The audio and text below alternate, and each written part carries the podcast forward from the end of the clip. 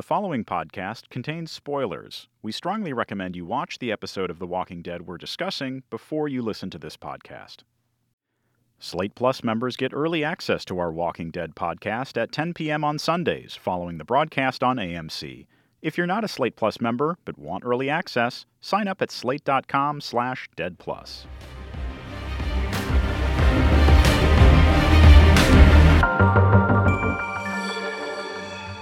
Hello and welcome to Slate's The Walking Dead podcast. I'm Mike Vuolo, senior producer here in Washington, D.C. Joining me, as always, is the fabulous Chris Wade, video producer for Slate in New York City. Hey, Chris. Oh, hi, Mike. How are you? I'm well. And yourself? I'm wonderful, except for the very bad cold I have. But I'm a professional, so I'm powering through. So, this episode, number 10, the second episode in the second half of season five. It's called simply Them. The cold open is a close up of a very tearful Maggie, which is understandable. She just lost her sister Beth, sitting in the woods. I love this. A walker is ambling his way towards her from behind. She very matter of factly stands up, turns around, stabs him in the head, stops crying while she does this, sits back down, and continues on with her tears the takeaway for me from this scene was grief must pause for survival. nice. I like that. Yeah, and that's kind of the negotiation of this entire episode is where they stand in terms of how they are allowing themselves to be real functioning emotional humans versus empty survival machines. Yeah, because also during the cold open, we see Daryl digging in the dirt and eating worms. Sasha is attempting to track a water source. This is a portrait of the group as tired, hungry, dehydrated, out of gas, both literally and figuratively, and really as bereft of resources in general as we've seen them in a very, very long time. And still about, I don't know, 50 or 60 miles, I think they said, out from DC. Including the most precious resource hope. well, yeah, that is a recurring theme throughout all of The Walking Dead. Characters convincing other characters that they're going to make it, that there's still hope. And I kind of wish they would stop doing that because they don't know for sure. it's a little tedious. You know, I don't know if I'm going to make it till tomorrow, and I'm in a very plush Washington, D.C. pre zombie apocalypse. I think they shouldn't be so confident. They have a direct conversation about that a little later, which we can get to a little later. But I think portrait is the best word for this because there's not a lot of um, substance of this episode. It continues kind of last week's trend, maybe for the second half of this season, of being a more uh, tone piece mm-hmm. than necessarily anything plot moving happening or story moving happening. Of course, we had a one large story beat that was stretched out a portrait like across the canvas of last week's episode. Mm-hmm. And this week, there's really not much going on. They walk, they wander, they find some water. It starts to rain. They go to a barn. The barn is attacked. They wake up. Yeah, although I got to say, I really love this episode in part because the pacing of this episode is kind of metronomically in tune with my constitution. I like the way that we see them simply surviving. We haven't seen that in a long time. Surviving at a subsistence level. They are desperately in need of water. They're all dehydrated. They're so fatigued, so much so that there is a mini herd following them down the road that they decide they don't actually want to spend the energy to kill. And they could. There's, I don't know, maybe 15 to 20 of them. And so they come up with a plan when they see that there's a steep ravine on the side of the road. They lure the walkers towards the ravine and gently nudge them over the road. I really like that scene. Yeah. I liked the just like total apathy of it the total reinforcement that individually these monsters are not too much of a threat and can just kind of be nudged over a cliff with very like simple engagement until of course the everybody's grieving at various levels but the more intensely grieving Sasha goes a little bit crazy and decides that she has anger that she needs to take out on these walkers Right. And so she takes out her knife and starts stabbing one, and the plan goes to hell, or as Abraham says, the plan is dicked or something like that. Yeah, something like that. And they all take out their weapons and then spend the energy that they didn't want to spend to kill the walkers. That scene and another one is setting up Sasha to be either a wild card or a woman of action, a, a leader maybe in the group.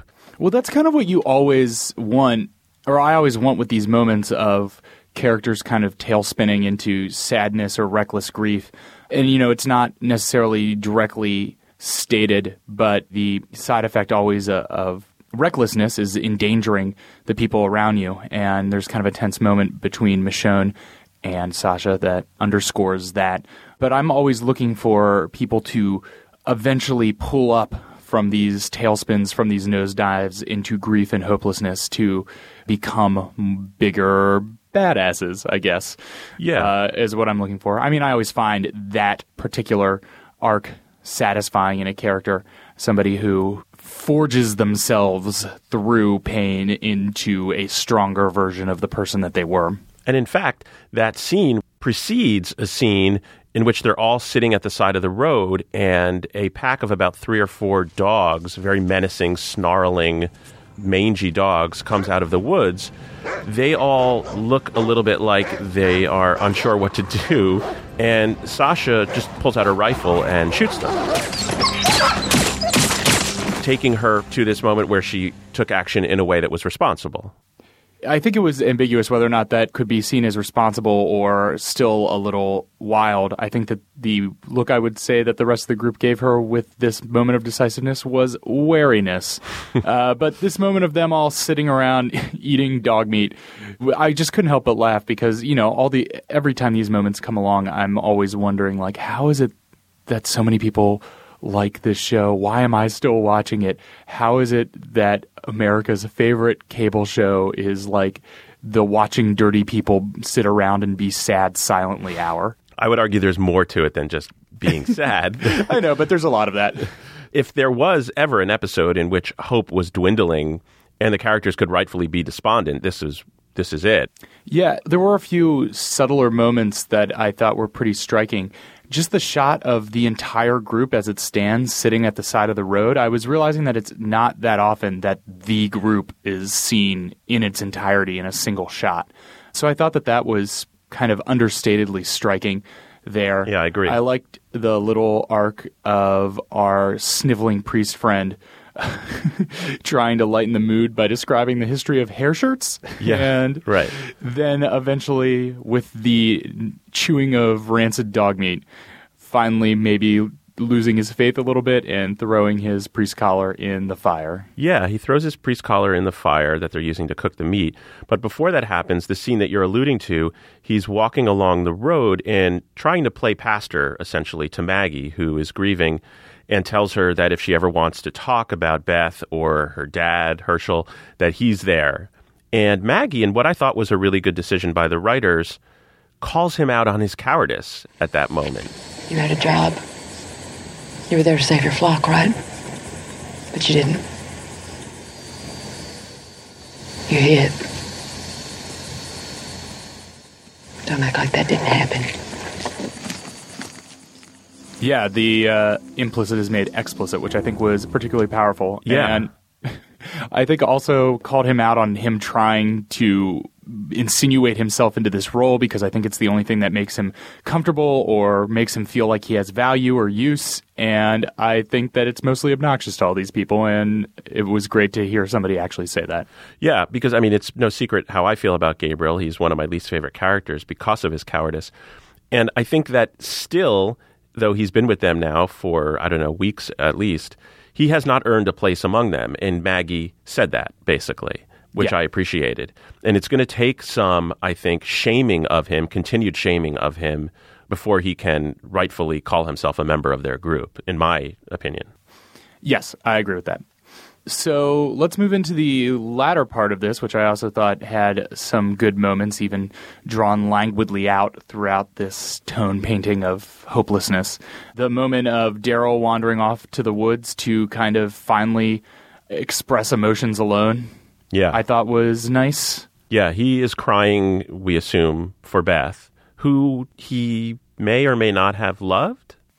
Yeah. I mean, loved romantically. Yeah, that whole relationship between Daryl and Carol, that seems a little ineffable, that there's some kind of, of deep kindredness between them that is neither romantic nor maybe familial is the best word, but there's a kindred spirit between them, and she, she sees him mm-hmm. and knows that he is trying to confront emotions in a way that is difficult for him to do.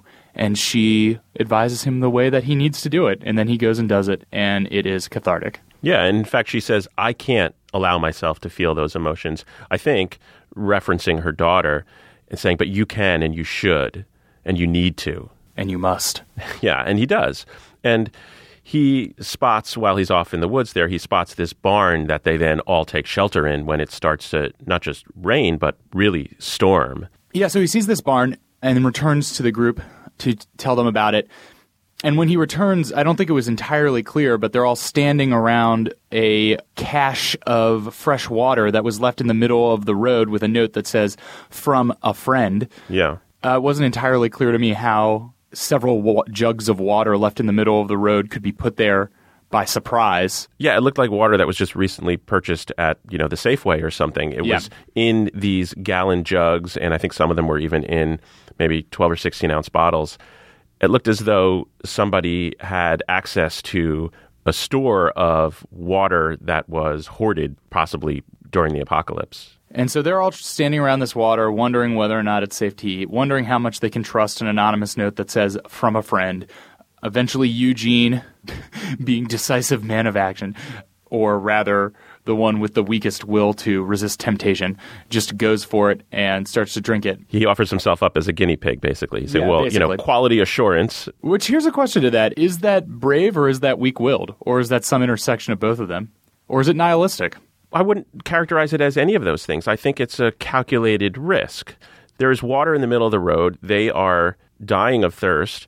And who would want to poison them at that point?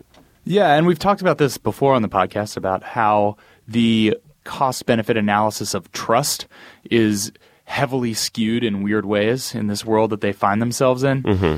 And so it makes sense for them not to trust it just because nothing in their experience is to be trusted. And there is really no reason other than some kind of manipulation or the the vaguest possibility of, of compassion, which they really have not seen from anybody else, to be gifted this water. Uh, so it is suspicious. Yeah. But just as he starts to drink it, uh, it's slapped out of his hand, and then it starts raining anyway. Right. You know, for me at this point, it's about, I don't know, three quarters of the way through the episode. Back to the pacing, what occurred to me while I was watching this is the reason I love it, and this is perhaps a bad analogy for you because I don't think you're a sports fan, you don't watch baseball, but it felt to me at this point in the episode like it was a baseball game that was tied 1 1 and we're now in the eighth inning. So mm-hmm. there was some action that had gone on, but it's for the most part, it's what you call maybe a pitcher's duel in baseball. And you're waiting for something to tip the balance one way or the other. And something always does at the end of a Walking Dead episode, right? Baseball games don't end in a tie, is basically what I'm saying. And neither does The Walking Dead. Do you remember that graph from like that was going around the internet from the first or second season? Uh, that was like a time outline of every Walking Dead episode. Vaguely. I mean, it was basically like first five minutes, nothing. 30 seconds. Oh my God, zombies. Next 25 minutes, nothing. 30 seconds. Oh my God, zombies. Next 15 minutes, nothing. Last 30 seconds. Oh my God, zombies. Yeah. Well, there was more of the nothing in this episode. But again, as with the last one, very well balanced and well paced, nothing. they seek shelter from the storm in this barn and this is sort of the big climax of the episode the big walker climax of the episode when a large herd assembles outside the barn during the storm and they have to essentially hold it off by standing in front of the doors. While they're sitting in this barn, kind of having a, a little discussion about the nature of faith, I really like that speech that Rick gives about his grandpa in World War II, confronting every day as if that is the day that he dies. And then after a few years of pretending he was dead, he made it out alive. And that's the trick of it, I think. We do what we need to do, and then we get to live. But no matter what we find in D.C., I know we'll be okay. Because this is how we survive. We tell ourselves that we are the walking dead. And I believe for the first time in the whole series, Mhm, I we know actually exactly what you're hear the say. phrase Yes. "The Walking Dead." Yeah. which of course I had to drink with. One of my pervasive drinking game rules for any film or television show. The two main rules are whenever you hear the name of the show or movie, and whenever anybody gets thrown through a window. So, what did you have to drink when you heard Rick utter? I was watching this at work, so just a cup of tea. Oh. So this whole scene in the barn with the storm and the walkers outside, it then cuts to the morning where the sun is rising and all is peaceful. Maggie and Sasha walk out of the barn to find all of the walkers torn apart by fallen trees and other debris. I almost thought for a moment that we were going to learn that it was a dream somehow. And Sasha says something like, how, how is it that we didn't get killed in this? And Maggie is like, well, we just didn't. What did you make of that? I think what we are supposed to make of it is a moment of cosmic hope for them that there is still luck and chance and good things can happen mm-hmm. in this dismal world. My other first thought when I saw this this scene of carnage before, I think it became a little more explicit that it was in fact natural or maybe like a small tornado almost missed the barn or something like that. I thought that maybe whoever had left the water had come and slaughtered the zombies for them for their protection. Hmm. But I, I don't think that that's quite correct. But Yeah. that was the first thing I thought when they opened the door and, and saw this view of carnage. This is where, at the very end of the episode, what I knew was coming something shocking, something strange after this plotting survivalism of the previous 40 some odd minutes. Some dude walks out of the brush.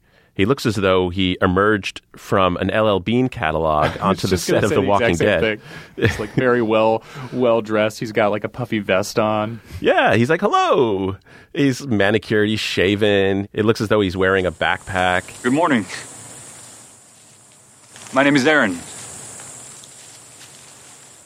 I know. It's stranger danger, but um I'm a friend. I- I'd like to talk to the person in charge. Rick, right? How do you know? Why?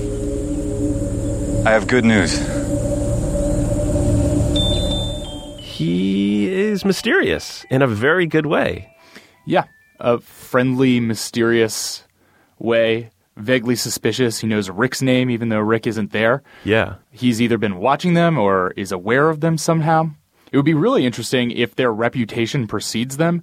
We were talking last week about not knowing the extent of survival in this world, like just how many people are left alive. right. It would be interesting to know if there are so few active groups anymore that knowledge of this group had somehow preceded them. Hmm. I think that that would be interesting.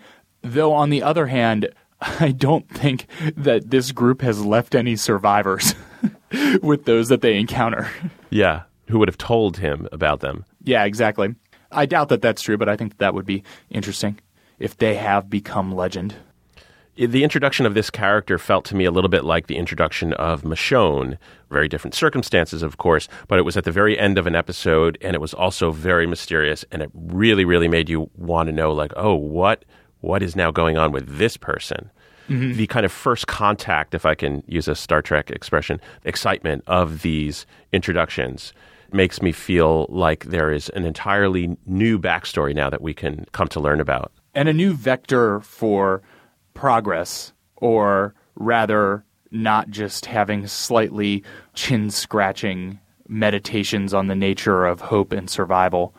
Even though I agree with you that this was a kind of newer, more interesting take about just watching the group try to negotiate feeling like survival automations, mechanical husks that have no real purpose or direction other than the very basic automatic mechanisms of survival. I thought that was interesting. Yeah. And reminiscent of the first season a little bit for me. Yeah, but you know that I get frustrated when that kind of Walking Dead episode then feels like narrative wheel spinning. Not that they're doing this because the show feels that it needs to, but when they do episodes like this and it feels like they're doing it because the show has nothing else to do, which I don't think is necessarily here, but it's also that there's no indication that it's going anywhere. So part of me, while I enjoyed this episode, is still on the fence about where this second block of episodes is going to go.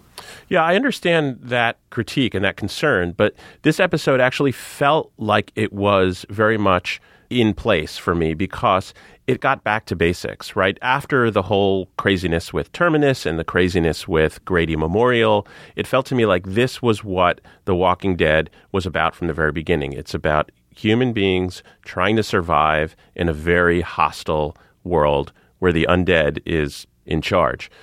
I want to ask you about one more scene that I found a little perplexing. This was when they were walking along the road and came upon a series of abandoned cars and didn't find very much in them no food, no water, unfortunately. Abraham found some booze that he was drinking throughout the episode, maybe Jim Beam or something. But Maggie finds in the trunk of one of the cars a walker who it appeared had been tied at the hands and had a gag around its mouth. And I was wondering, are we to believe that somebody had abducted a person in this trunk? Uh, perhaps. My other thought was that this had been somebody who had been bit, and, you know, one of the various types of people who struggle with coping with the fact that anyone bit will turn was trying to like restrain them for maybe like future treatment or something.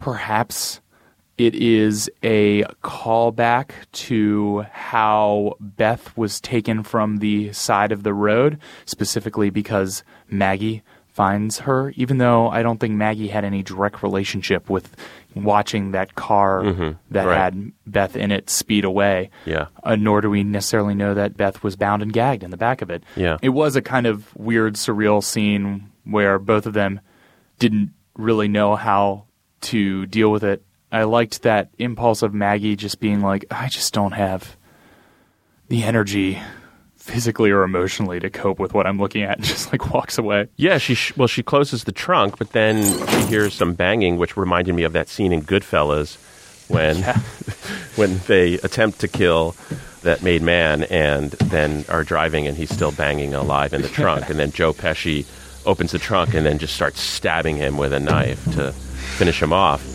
So it reminded me a little bit of that because you hear the banging in the trunk, and somehow Maggie couldn't deal with that, and so she came back over and tried to open the trunk to finish off the walker, couldn't get the trunk open, and was kind of losing her composure. And then Glenn came and finally opened the trunk. Yeah, it was a very uh, weird scene because I wasn't really sure what I was supposed to take away from it. It was the bound and gagged Walker, the emotional deterioration of Maggie, Glenn stepping in to save her from herself. I think she was about to actually shoot the trunk open, which would have been a stupid move. It was a very weird scene. Yeah, but that's like kind of the thing that made this episode interesting, or in that, you know, painterly quality that we were talking about at the beginning, mm-hmm. where usually, even when Walking Dead episodes do these little vignettes, they relate into the larger, like, movement of the of the episode or like they would find something in that trunk that then went and like related back to where they were going or what they were doing or would be useful or something. But it, it was nice in the context of what this episode was trying to do to just have like this little moment of violent upsetting meaninglessness. The various symbolic implications are heavy. Well, I'm really excited for the next episode. I can't wait to see what's going on with this guy, Aaron, and who his people are and why he's still shopping out of catalogs. yeah they're holed up in a costco Yeah. One final question. Um, I kind of assumed when we saw that from a friend stash of water that it was from Morgan, who we again saw at the end of last season is tracking the group to some extent. I assume that his involvement at the beginning of this season would be one of the inciting incidents for whatever the next little narrative arc is, but we still really haven't seen him here. And uh, it was a bit of a little misdirection for me to see this mysterious gift and then have the implication that it comes from another new character and not the character that we had seen before. Well, we could conjecture that if, in fact, this Aaron situation doesn't work out for the group, which let's face it, it won't, right? I mean, given the the group's track record, whoever this Aaron guy is, he should run. yeah, he should run from them because he will get his group involved with that group, and his group will all end up dead. Yeah, go back to Maine, dude. Go hide out in your LL Bean store because they are going to destroy you. Yeah, Yeah, well, so we can assume maybe that, or at least we can guess, that if they do run into a bad situation with Aaron and company, then perhaps Morgan will be their savior. perhaps. Look forward to the next episode, Chris. As always, thank you so much for listening, and thanks to everyone who is a Slate Plus member. If you are not, please join at slate.com slash dead plus. That's slate.com slash dead plus. I will take the Dead Plus package. That's the uh, premium death, the uh, death subscription plan, please. Yes, you get fancier pillows and a cushier cloud to sleep on. a higher grade Halo and Harp. And I just want to say, because I know you are not on the Twitter, and I don't think I have mentioned my handle before, if you have any questions, criticisms, responses, threads that we should pick up, ideas for topics for future episodes of the show, anything that you want to yell at me about, I am on Twitter constantly at, at say what again. Constantly. So you're, you're on Twitter right now as we're speaking. Nah, That's so right now. rude. But almost, I mean, look, I'm on trains a lot. When I'm on a train, I am reading a backlog of tweets. Thanks so much. We'll talk to you next week.